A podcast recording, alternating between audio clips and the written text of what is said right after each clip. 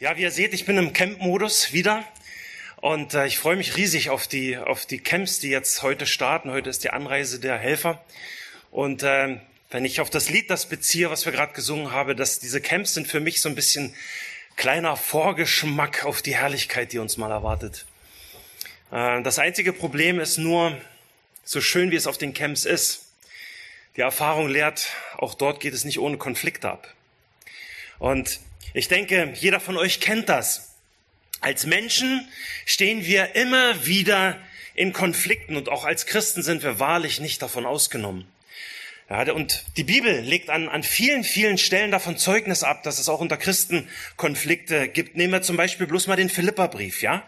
Eine tolle Gemeinde, die Philipper. Paulus liebt sie, äh, sie lieben Paulus, sie alle lieben zusammen den Herrn Jesus und trotzdem gibt es in der Gemeinde einen Zickenkrieg zwischen Euodia und Syntyche. Ja, und diese Kämpfe und Streitigkeiten dieser beiden Frauen, die Seite an Seite ursprünglich mal mit Paulus zusammen für das Evangelium gekämpft haben, die gefährden jetzt plötzlich die Einheit der Gemeinde. Diese Streitigkeiten gefährden das Zeugnis, das christliche Zeugnis der christlichen Gemeinde in einer Welt, die sowieso schon im Chaos versinkt. Und das kostet viel Energie. Paulus muss die beiden Damen daran erinnern, dass ihrer beider Namen in das Buch des Lebens eingetragen sind. Und diese, diese Eintragung ihrer Namen sind die Grundlage für ihr, ihr Leben als Christen in der Gegenwart und auch in der Zukunft. Und eigentlich sollten diese Namenseintragungen ihren Umgang miteinander bestimmen. Tun sie aber nicht. Sondern sie haben Zickenkrieg wegen Nebensächlichkeiten. Und Paulus nennt dieses Problem der beiden Frauen nicht konkret beim Namen. Deswegen bin ich davon überzeugt, dass es aus Gottes Sicht in dem Streit nur um Nebensächlichkeiten ging. Wäre es anders, hätte Paulus das beim Namen genannt, diese Probleme, denn das tut er ja in den anderen Briefen auch. Also, wegen Nebensachen war die Einheit der Gemeinde in Gefahr. Aber in Epheser 4 fordert Paulus die Gemeinde dazu auf, aktiv die von Gott gegebene Einheit des Geistes zu bewahren. Beachte, er sagt nicht, wir sollen diese Einheit herstellen, sondern er sagt, wir sollen sie bewahren. Anders ist es mit der Einheit des Glaubens. Um die sollen wir sehr wohl kämpfen. Wir sollen als Christen gemeinsam darum ringen, bis wir zur vollkommenen Mannesreife gelangt sind, ja, bis zur wahrhaftigen Erkenntnis des Sohnes Gottes. Und in diesen ganzen Konflikten, in denen wir stehen, egal ob in der Gemeinde, egal ob im Berufsumfeld, im Familienleben, ja, es kann einfach sein, dass wir einfach, wie soll ich sagen, dass wir einfach, ja, müde werden. Wir werden müde. Gerade bei Konflikten, die vielleicht schon Jahre, vielleicht sogar Jahrzehnte uns beschäftigen. Ja, wir wollen einfach nur noch unsere Ruhe. Wir sehen uns einfach nur nach Frieden. Und dann ist der so einfache und so verlockende Weg, den Kopf passiv einfach in den Sand zu stecken. Schluss aus. Ich habe mich so lange um Frieden bemüht. Dieser Konflikt saugt mich aus. Ich kann nicht mehr. Ich will nicht mehr. Und außerdem, es gibt doch so viele anderweitige Möglichkeiten zu dienen und seine Kräfte sinnvoll für den Herrn einzusetzen als in diesem einen Konflikt. Ja, ja, ich weiß, ich weiß, wir sollen alle Friedensstifter sein, aber ich komme einfach an meine Grenze, ich kann nicht mehr. Kennt ihr solche Gedanken auch? Gerade in langwierigen und vielleicht auch schmerzhaften Konflikten, müde, matt, aufgeben. Ist es möglich, so viel an euch, äh, äh, so viel, so viel an euch liegt, so haltet mit allen Menschen Frieden. Ja, ja, wir kennen den Vers von, von Paulus im Römerbrief, aber ich habe doch wirklich so viel getan in dem Konflikt. Was soll ich denn noch machen? Dieses Denken tut unserer Seele so gut. Es befriedigt so sehr unser Fleisch.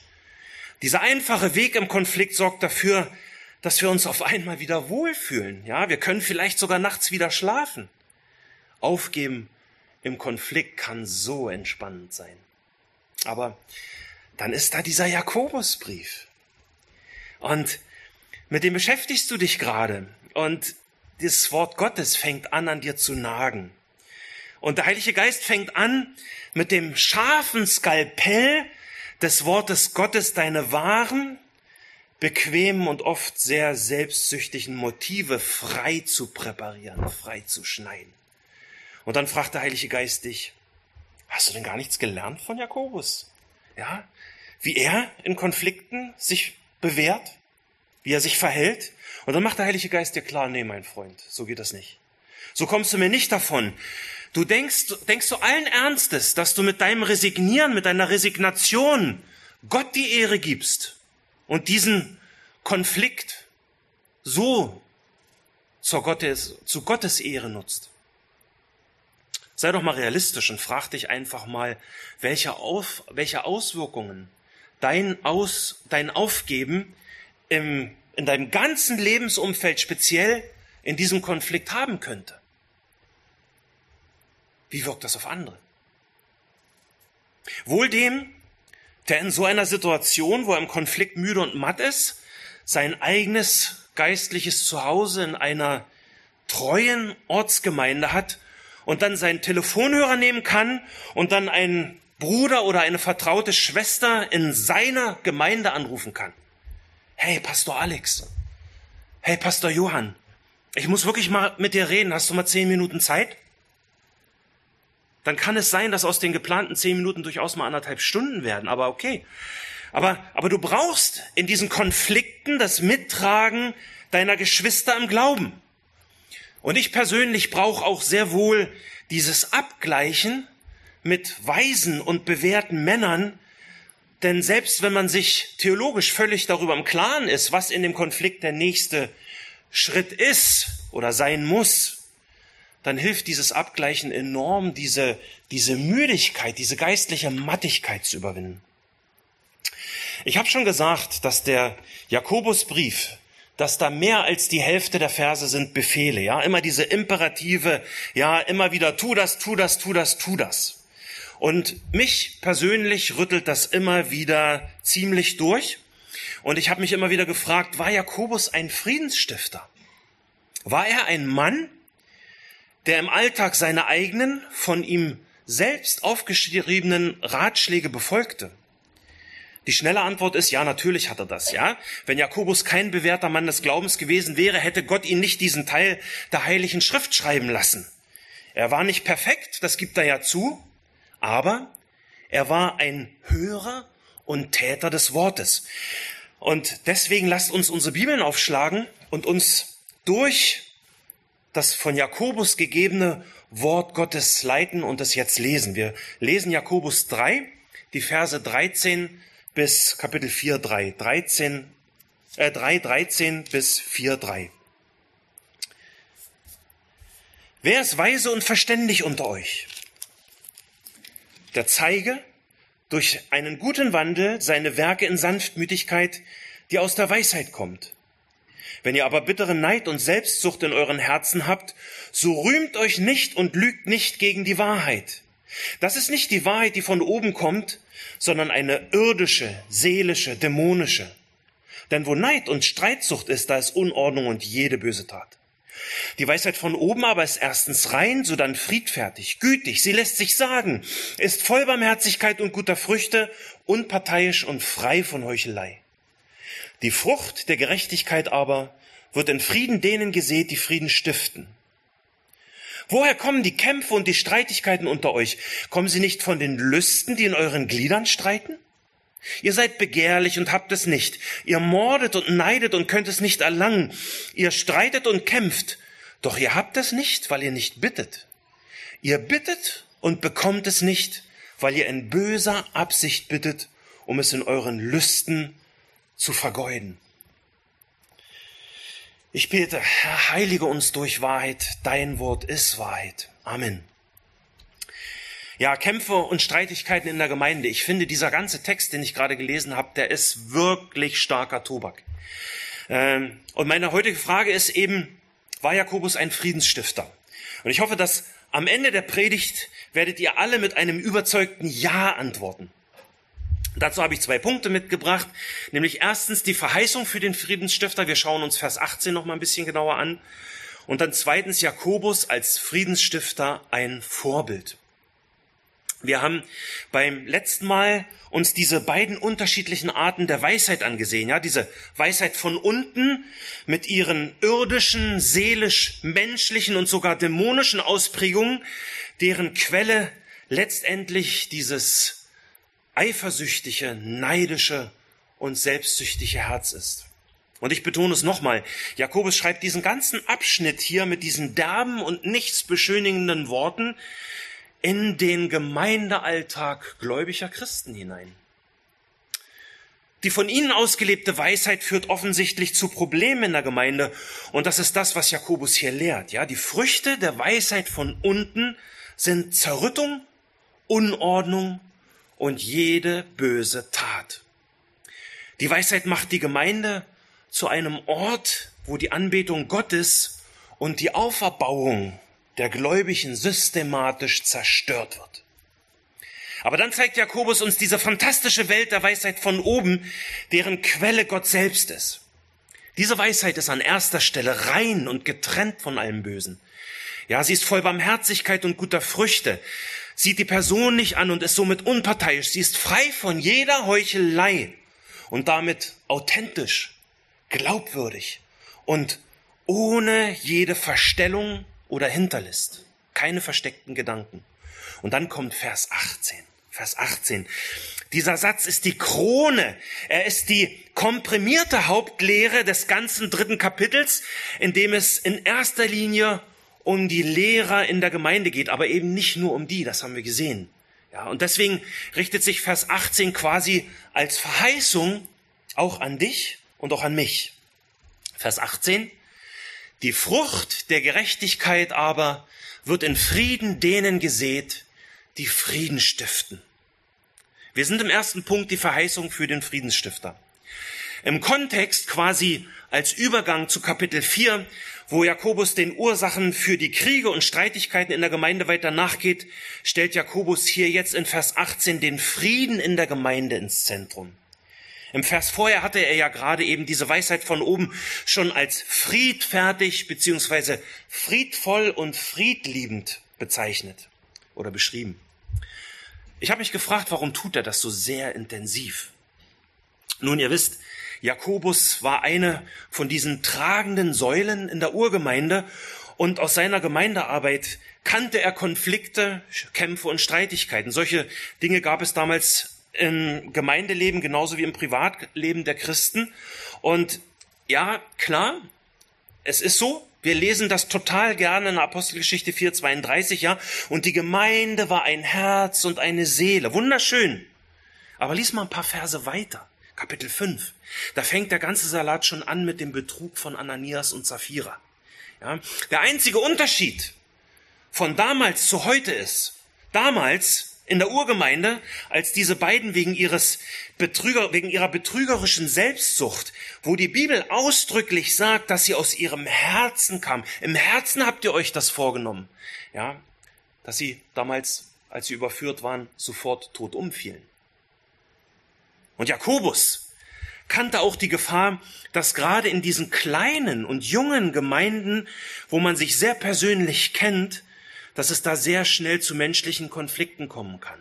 Deswegen zeigt ja Jakobus hier im Kapitel auch die ganze Zeit mit dem Finger auf die besondere Verantwortung der Lehrer in der Gemeinde. Wie schnell können gerade die Lehrer durch falsche Motive und ihre durchbrechende Selbstsucht in der Gemeinde für Gruppenbildung sorgen und dadurch die Gemeinde spalten? Ich habe das damals am Anfang meines Glaubens erlebt. Damals kam ich in eine kleine Gemeinde und ich sage jetzt ganz bewusst nicht, dass es eine junge charismatische Gemeinde war. Und kaum hatte ich die Leute kennengelernt, da merkte ich auch schon diese Parteiungen unter ihnen, ja, die dann auch bald zu einer für alle Gemeindemitglieder sehr schmerzhaften Spaltung führte. Da war nichts mit Geistesleitung. Ich konnte damals beobachten, wie gerade die ältesten Frauen ihre Männer beeinflussten und manipulierten und wie sie dadurch für Kämpfe und Streitigkeiten sorgten. Das war für mich damals als frisch bekehrten Menschen extrem erschreckend. Es ging dort letztendlich nur um die Macht in der Gemeinde und wer wie viel Geld von den Spenden bekommt.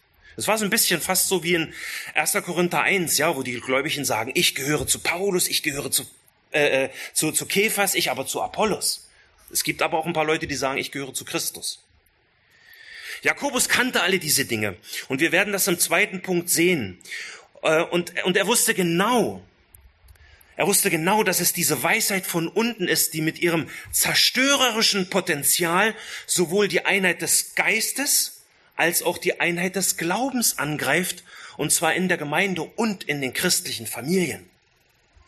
Aber Jakobus, Jakobus trifft solchen Entwicklungen mit der wahren Kraft des Geistes entgegen. Was sagt er hier in Vers 18 denn eigentlich? Er sagt, bezogen auf den Kontext, die Frucht der Gerechtigkeit wird den Lehrern gesät, aber nicht nur den, die in Frieden, die friedvoll und in Sanftmütigkeit aussehen. Und was sehen die Lehrer? Was sollen wir alle aussehen? Das Wort Gottes. Das Wort Gottes hat die Kraft, Seelen zu erretten. Jakobus 1,21. Nicht wir. Wir sollen nur aussehen.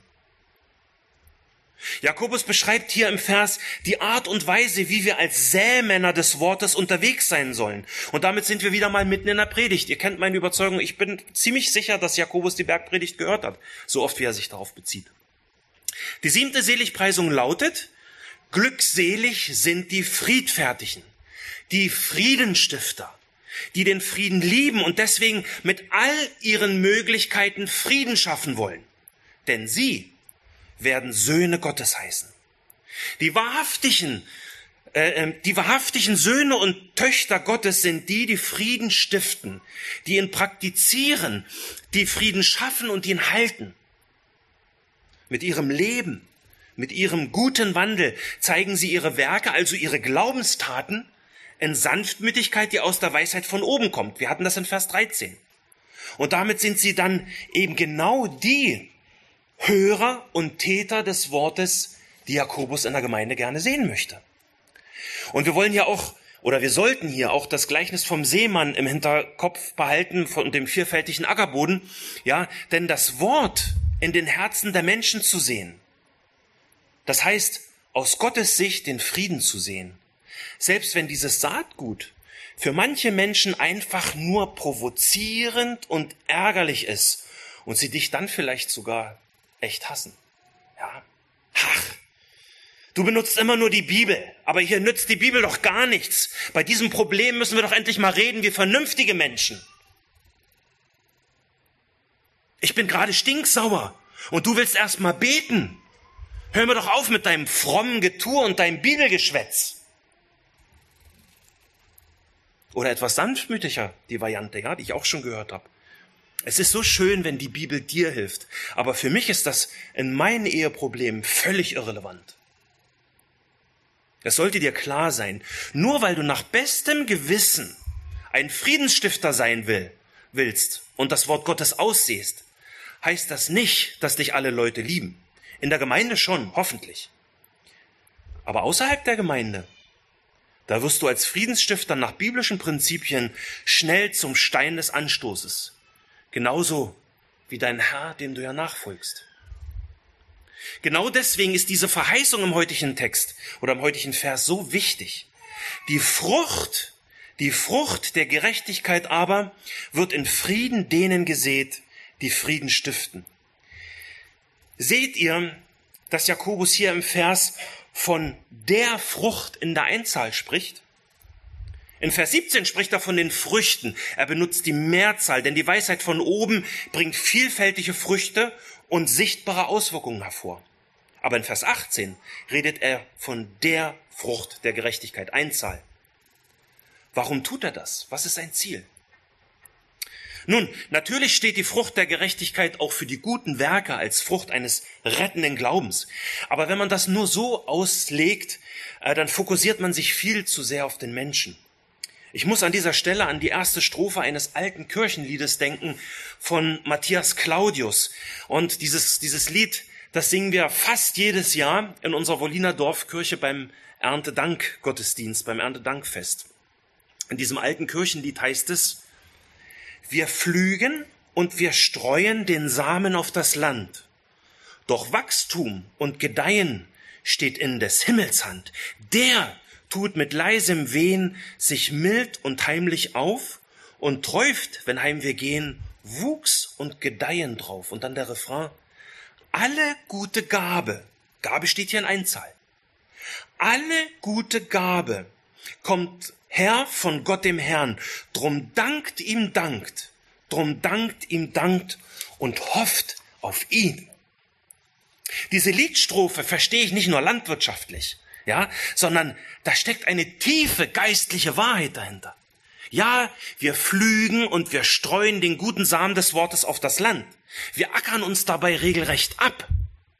Doch von wem hängt das Wachstum und Gedeihen? Von wem hängt die Frucht ab? Von Gott dem Herrn.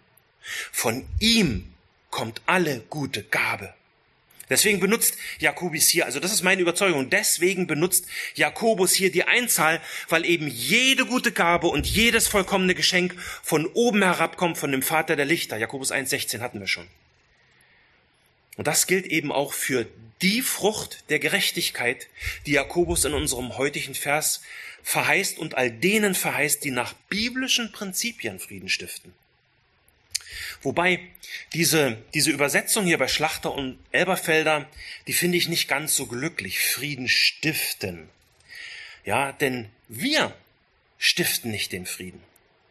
Wir können ihn nicht irgendwie selbstständig erzeugen oder herstellen, sondern wir als Gläubige sollen und wollen Frieden praktizieren. Stiften tut ihn Gott. Es ist seine Gnade. Er schenkt Frucht. Ich denke, dass Luther mit seinem echten Hirtenherz dieses Gnadengeschenk Gottes hier im Vers genau gesehen hat, denn er übersetzt Vers 18 folgendermaßen. Die Frucht aber der Gerechtigkeit wird gesät mit Frieden denen, die den Frieden halten. Mich entspannt diese Wahrheit sehr. Und sie nimmt mir irgendwie so ein bisschen dieses, dieses christlich, diesen christlich erfolgsorientierten Leistungsdruck, denn wir sollen nur treu sein im Frieden halten. Denn Gott schenkt die Frucht. Und wie halten wir Frieden? Ein Kommentator bringt das hervorragend auf den Punkt, ich zitiere.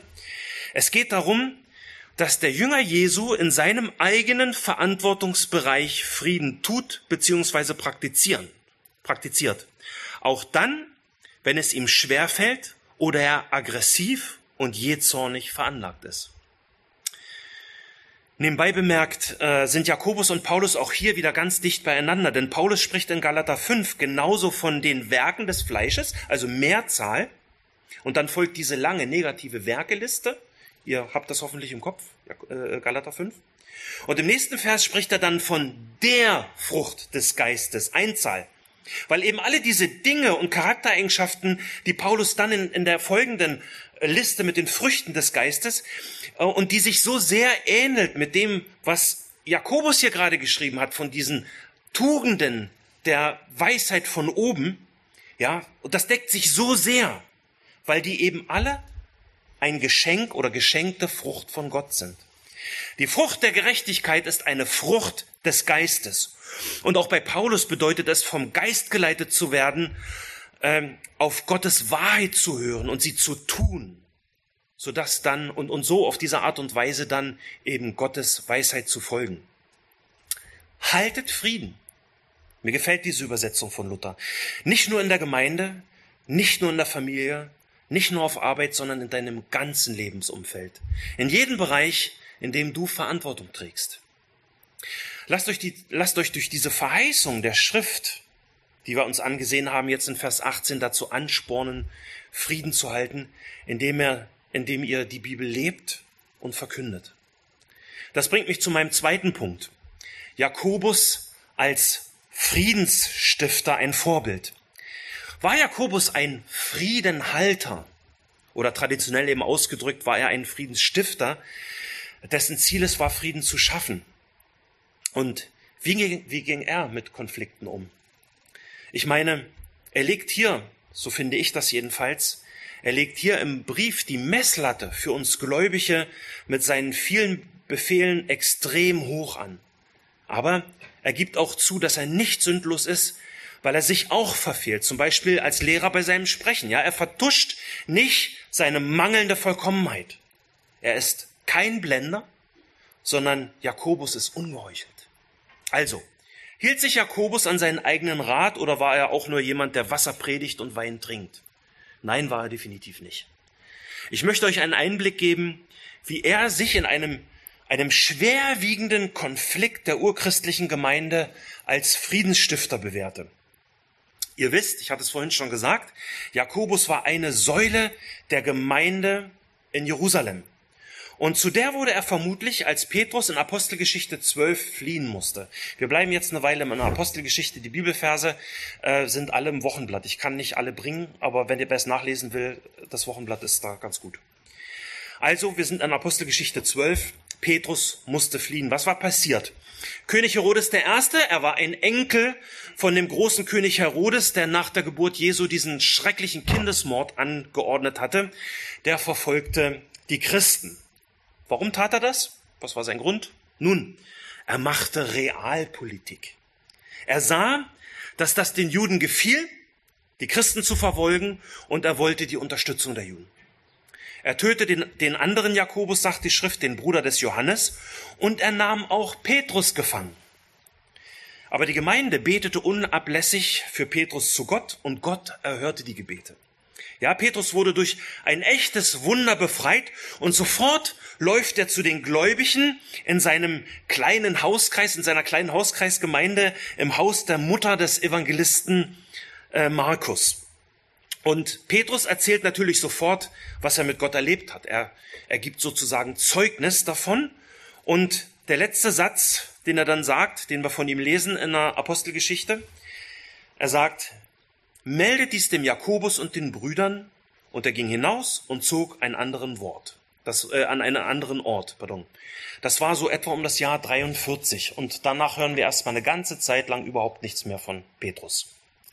Wir können aus diesem einen Vers zwei Dinge, aus diesem letzten Vers von Petrus zwei Dinge ableiten. Erstens, Jakobus hatte offensichtlich schon Autorität in der Gemeinde. Er steht hier an erster Stelle. Petrus sagt, meldet dies dem Jakobus und den Brüdern. Und zweitens, äh, Petrus flieht aus der Verfolgung und taucht in der Apostelgeschichte, wie gesagt, im Prinzip erstmal nicht mehr auf.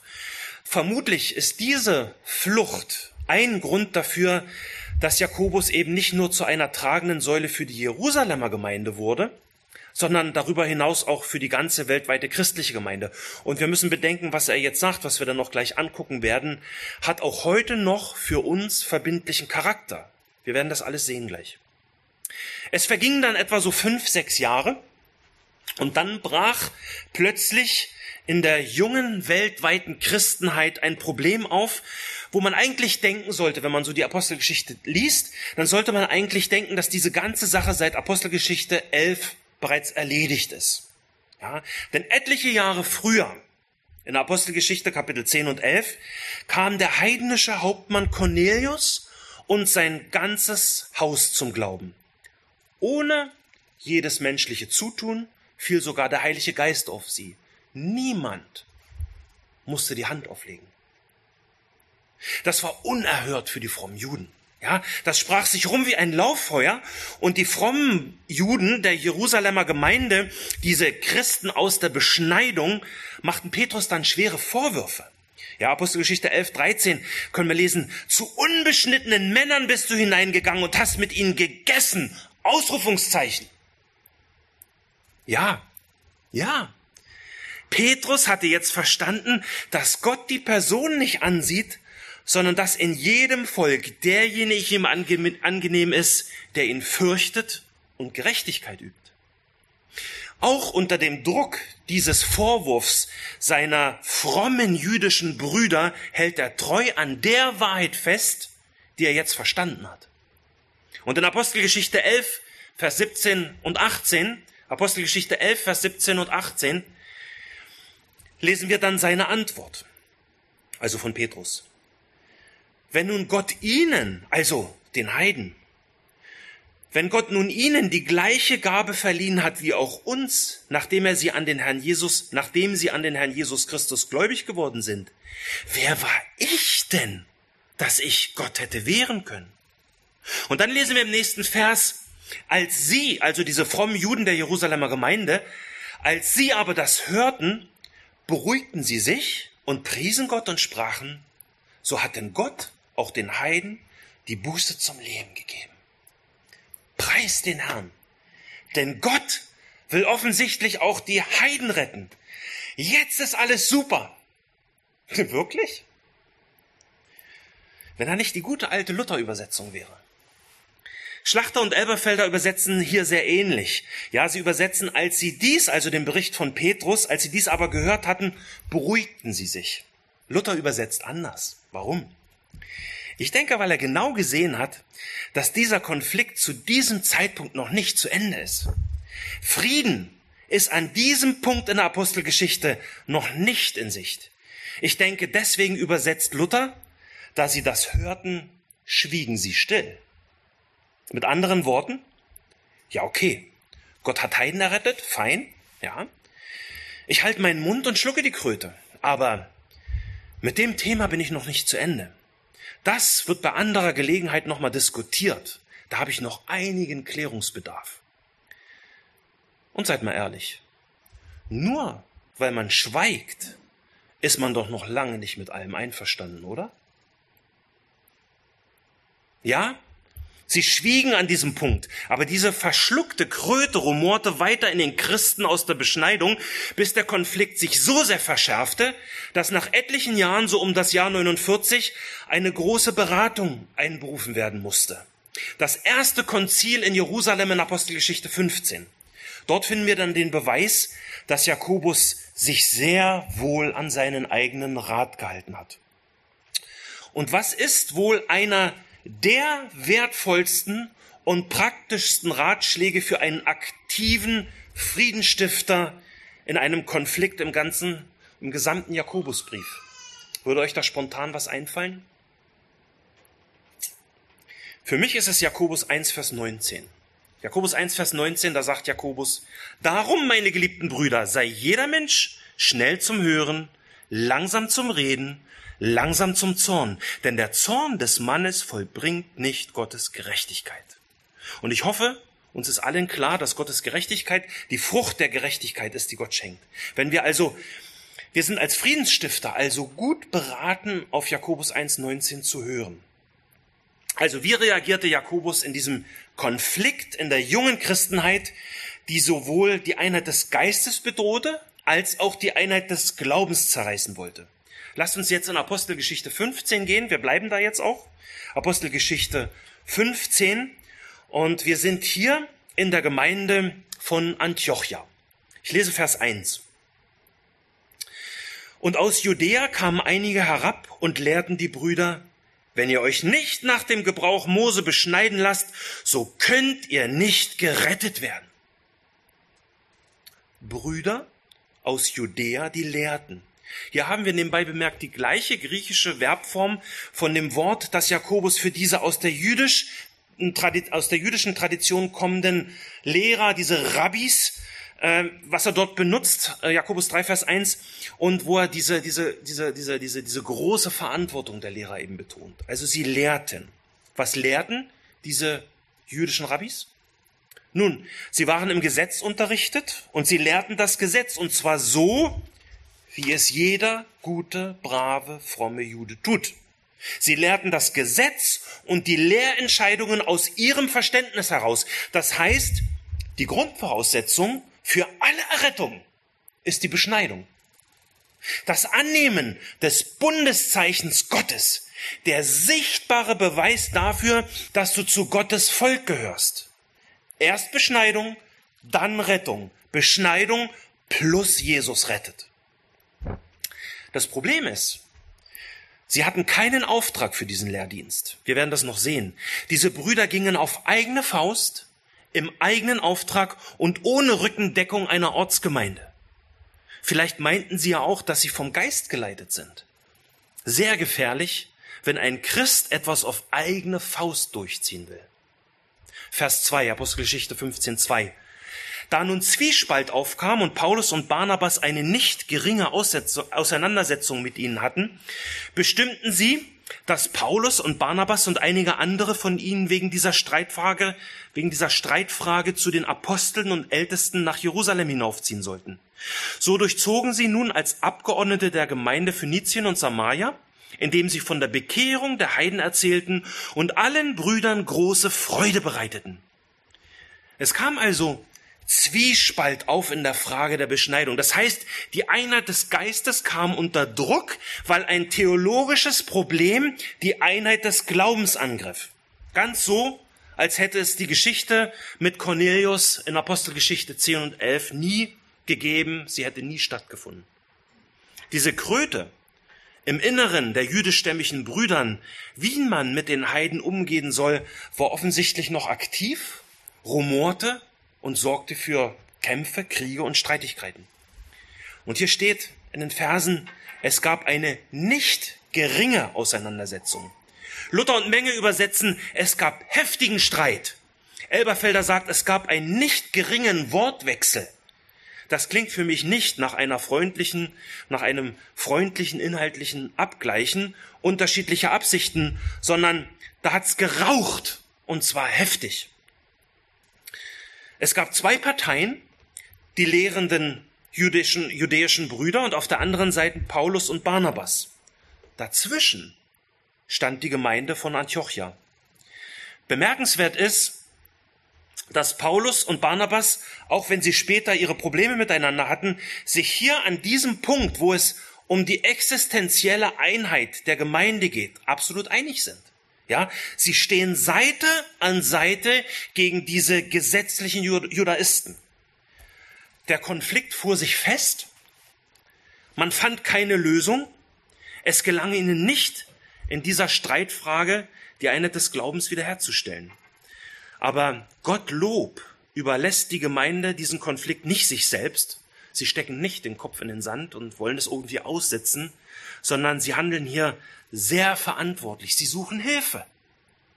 So bestimmen sie Paulus, Barnabas und einige andere Brüder aus der Gemeinde als Begleiter und Zeugen der Vorgänge und senden sie eben nach Jerusalem. Zu wem? Zu den Aposteln und Ältesten. Es ist interessant. Offensichtlich stellen die Gemeinde und Lukas, der ja dieses, diese Apostelgeschichte geschrieben haben, die Gemeinde und Lukas stellen die Apostel und die Ältesten in Jerusalem auf eine Stufe der Autorität für den weltweiten Leib Christi. Und eine von diesen Autoritäten war eben Jakobus, unser Jakobus. Diese Abordnung durchzog die Gegend und löste, wo sie hinkam, große Freude aus. Warum das? Sie sollen doch wegen eines Streites nach Jerusalem. Bei einem Streit freut man sich doch nicht, oder? Naja, einerseits sagt der Text hier, sie berichteten von den großen Taten unter den Heiden. Andererseits kann ich mir vorstellen, dass es viele Heidenchristen gab, die sich freuten, dass dieser fürchterliche Konflikt wegen ihrer Beschneidung endlich gelöst werden soll. Es ist fürchterlich für frisch bekehrte Menschen, wenn man ihnen in der Gemeinde vermittelt, wo es ja kein Ansehen der Person geben soll. Erst, wenn du so bist wie wir, stehst du auf einer Stufe mit uns. So ein Denken ist gesetzlich, nicht nur beim Thema Beschneidung. Weiter Vers 4. Vers 4. Als sie aber nach Jerusalem kamen, wurden sie von der Gemeinde, den Aposteln und den Ältesten empfangen und berichteten alles, was Gott ihnen, äh, mit ihnen gewirkt hatte. Aber einige von der Richtung der Pharisäer, die gläubig geworden waren, standen auf und sprachen, man muss sie beschneiden und ihnen gebieten, das Gesetz Mose zu halten. Ausrufungszeichen. Wie gesagt, die Kröte war aktiv und rumorte in der Christenheit, selbst in Jerusalem. Diese protestierenden Pharisäer hier kamen aus der theologischen Elite des Volkes Israel. Ihnen lag das Gesetz und die Einhaltung des Gesetzes wirklich am Herzen. Sie waren theologisch hervorragend ausgebildete Leute und kannten das Gesetz und Mose viel, viel besser als der, als der normale zum Glauben gekommene Durchschnittsheide. Also, es gab Beratungsbedarf in dieser Streitfrage und das Konzil wurde einberufen. Vers 6. Da kamen die Apostel und die Ältesten zusammen, um diese Sache zu untersuchen. Nachdem aber eine große Auseinandersetzung stattgefunden hatte, man beachte, am Anfang war, war es eine nicht geringe Auseinandersetzung. Jetzt ist es eine große Auseinandersetzung. Und groß meint ja tatsächlich gewaltig. Menge achtet in seiner Übersetzung hier von dem Vers auf den Blutdruck bei der Auseinandersetzung. Er übersetzt hier eine lang erregte Erörterung. Mit anderen Worten, der Blutdruck war sehr hoch. Elberfelder übersetzt, es entstand viel Wortwechsel. Das heißt, die haben sich die Köpfe heiß geredet. Und Luther übersetzt ganz schlicht, sie haben sich lange gestritten. Eine heftige Auseinandersetzung. Wir lesen hier nicht mit einem Wort, dass Jakobus auch nur einen Ton bis jetzt gesagt hat. Das ist eine wichtige Beobachtung. Sondern wer ergreift in diesem Streit dann irgendwann das Wort? Petrus. Petrus. Also, als man sich lange gestritten hatte, Vers 7, stand Petrus auf und sprach zu ihnen, ihr Männer und Brüder, ihr wisst, dass Gott lange vor diesen Tagen mitten unter uns die Heiden erwählt hat, dass sie durch meinen Mund das Wort des Evangeliums hören und zum Glauben kommen sollten. Und Gott, der die Herzen kennt, legt für sie Zeugnis ab, indem er ihnen den Heiligen Geist gab, gleich wie uns. Und er, Gott, macht keinen Unterschied zwischen uns und ihnen, nachdem er ihre Herzen durch den Glauben gereinigt hatte. Weshalb versucht ihr denn jetzt Gott, indem ihr ein Joch auf den Nacken der Jünger legt, das weder unsere Väter noch wir tragen konnten? Vielmehr glauben wir, dass wir durch die Gnade des Herrn Jesus Christus gerettet werden, auf gleiche Weise wie jene. Petrus hat es wirklich seit Apostelgeschichte 10 begriffen. Es gibt nur einen Weg zur Errettung. Für gebürtige Juden und für gebürtige Goyim, für diese unreinen Heiden. Die Gnade des Herrn Jesus Christus. Das Argument hatte gesessen. Jeder, der sich Christ nennt, muss diesen Fakt verstanden haben. Christus allein. Das ist der Kern, bei dem alle Männer der urchristlichen Gemeinde beieinander sind. Und dieser Fakt, dieser Fakt sorgt für Ruhe und Nüchternheit in diesem heftigen Streit in der Gemeinde. Vers 12. Da schwieg die ganze Menge und hörte Barnabas und Paulus zu, die erzählten, wie viele Zeichen und Wunder Gott durch sie unter den Heiden getan hatte. Beachte, immer noch kein einziges Wort von Jakobus. Aber jetzt, Vers 13. Nachdem sie aber zu reden aufgehört hatten, ergriff Jakobus das Wort und sagte, ihr Männer und Brüder, hört mir zu. Simon hat erzählt, wie Gott zuerst sein Augenmerk darauf richtete, aus den Heiden ein Volk für seinen Namen anzunehmen. Und damit stimmen die Worte der Propheten überein, wie geschrieben steht, nach diesem will ich zurückkehren und die zerfallene Hütte Davids wieder aufbauen und ihre Trümmer will ich wieder bauen und sie wieder aufrichten, damit die übrig gebliebenen der Menschen den Herrn suchen und alle Heiden, über die mein Name ausgerufen worden ist, spricht der Herr, der all dies tut. Was tut Jakobus hier? Er sät das Wort. Er sät Frieden. Wie macht er das theologisch seelsorgerlich? Er fasst das, was Simon Petrus eben gesagt hatte, gerade, das fasst er zusammen, prüft dann die Richtigkeit von dem, was der gesagt hat und was alle gehört haben anhand der Bibel.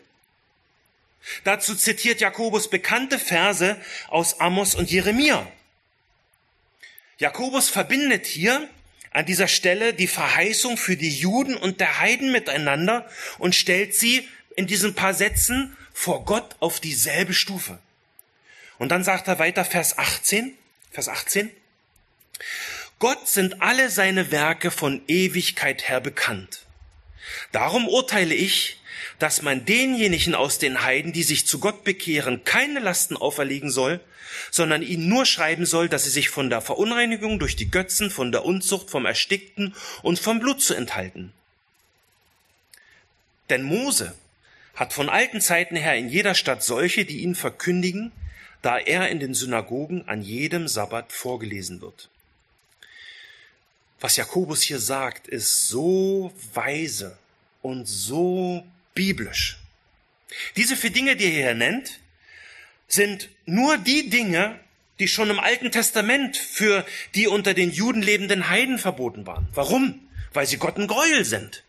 Was Jakobus hier sagt, stammt aus 3. Mose 17, 18 und diente schon in Mose-Zeiten zur Abgrenzung in einer heidnischen Umwelt und das regelte das Zusammenleben mit den Heiden innerhalb des Volkes Gottes. Das war nicht neu. Es geht hier um die Achtung des Gottes Israel gegenüber heidnischen Götzen.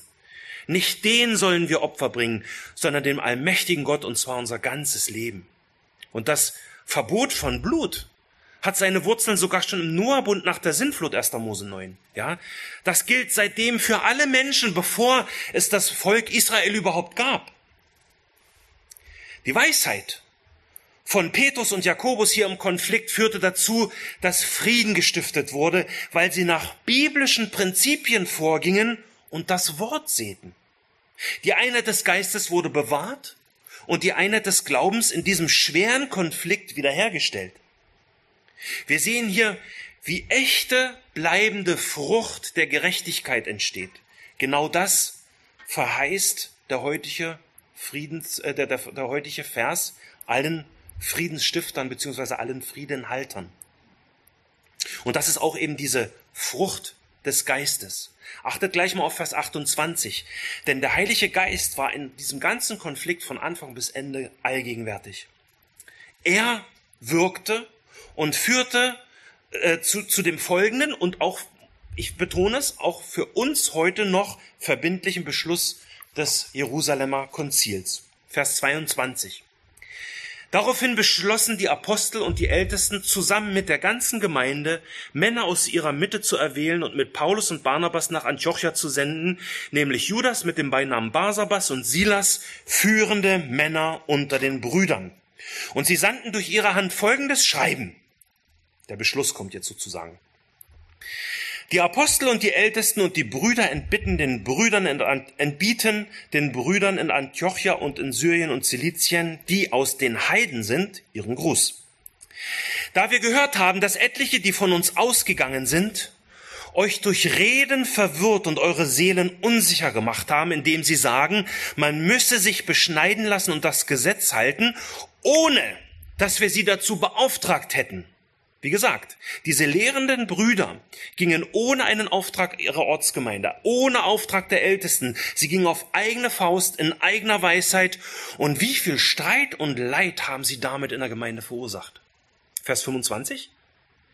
So halten wir, die wir einmütig versammelt waren, äh, so halten wir, die wir einmütig versammelt waren, nee, so haben, Entschuldigung, so haben wir, die wir einmütig versammelt waren, beschlossen, Männer zu erwählen und zu euch zu senden mit unserem geliebten Barnabas und Paulus. Männer, die ihr Leben hingegeben haben für den Namen unseres Herrn Jesus Christus.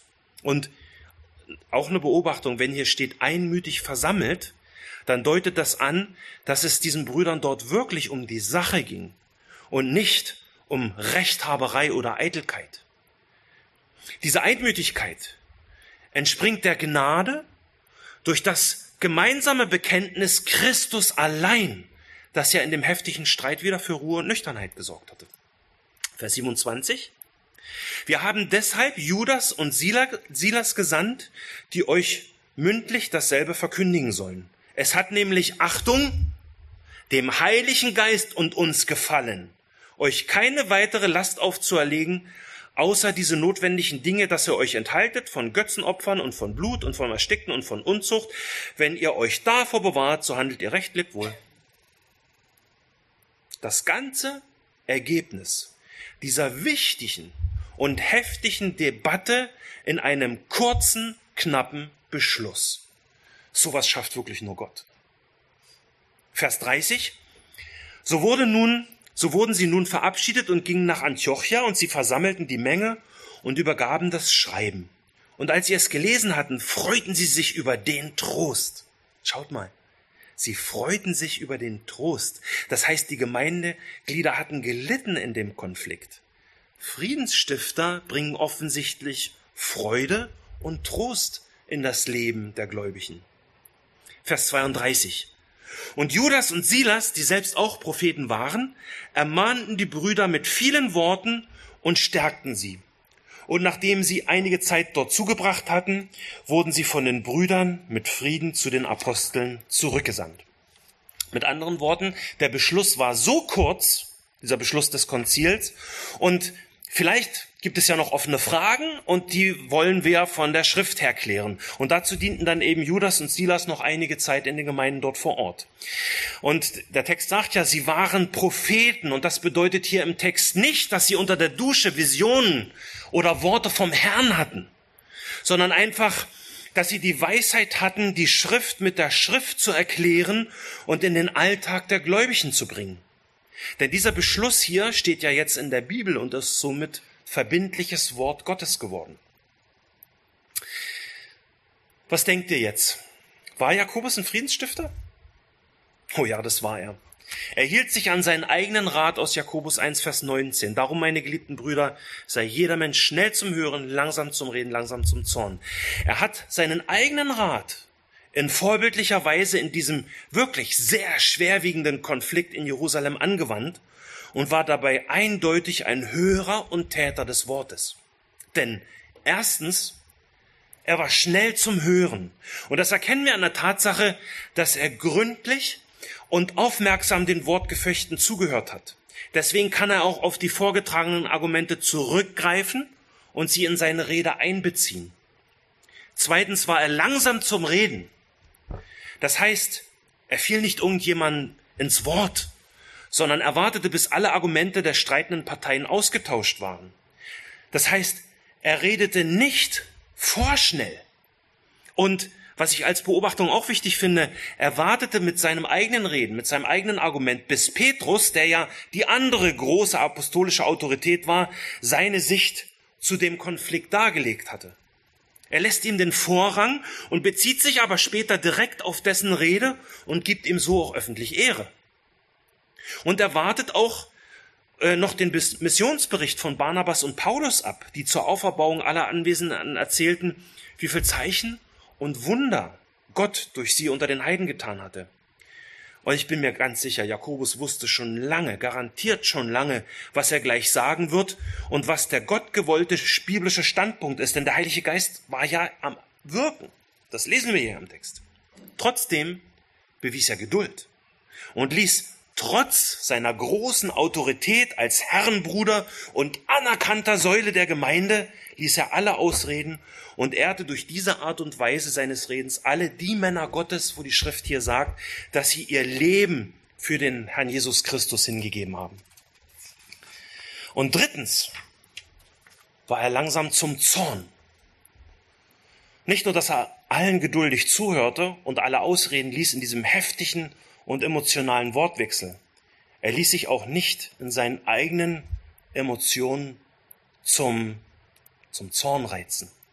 Er haute nicht mit, der Tisch, mit, der, mit, der, mit dem Tisch auf die Faust, nein, mit der Faust auf den Tisch und sprach ein autoritatives Machtwort in seiner herausragenden Stellung, in die schließlich Gott ihn eingesetzt hatte. Ja, jetzt ist aber genug.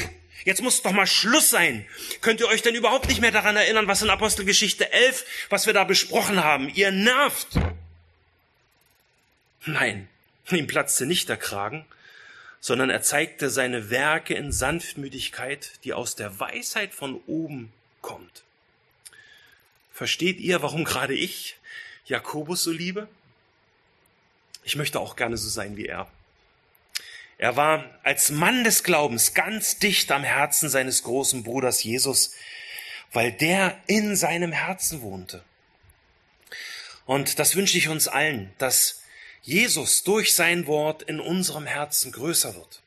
Deswegen behaltet bitte den heutigen Predigtvers in eurem Herzen, diese fantastische Verheißung aus Jakobus 3, Vers 18.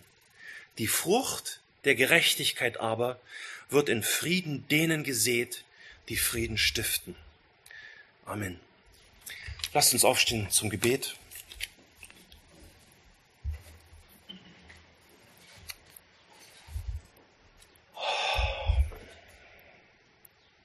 Himmlischer Vater, du bist der Gott des Friedens. Und du bist auch der Gott der Hoffnung. Und Herr, wir wollen unsere Hoffnung immer wieder auf dich setzen, weil dein Wort bringt neues Leben und, und kann Leben verändern. Und ich bitte dich, dass gerade diese vielen, vielen Lernen aus Jakobus, dass die wirklich in unserem Herzen ähm, ja einfach Raum greifen und uns im, im Alltag einfach begleiten und uns, dass du uns durch deinen innewohnenden Heiligen Geist immer wieder daran erinnerst, was Jakobus hier lehrt. Und ich bitte dich besonders auch jetzt für die Camps, die jetzt anfangen, wo so viele Menschen auf einem Haufen sind, Herr, dass du uns da allen Weisheit gibst und dass du uns wirklich zufrieden Praktizierern machst, dass du uns zufrieden Haltern machst und dass deine Frucht gesät wird in jedem Bereich, Herr. Wir bitten dich, schenke Frucht in Jesu Namen. Amen.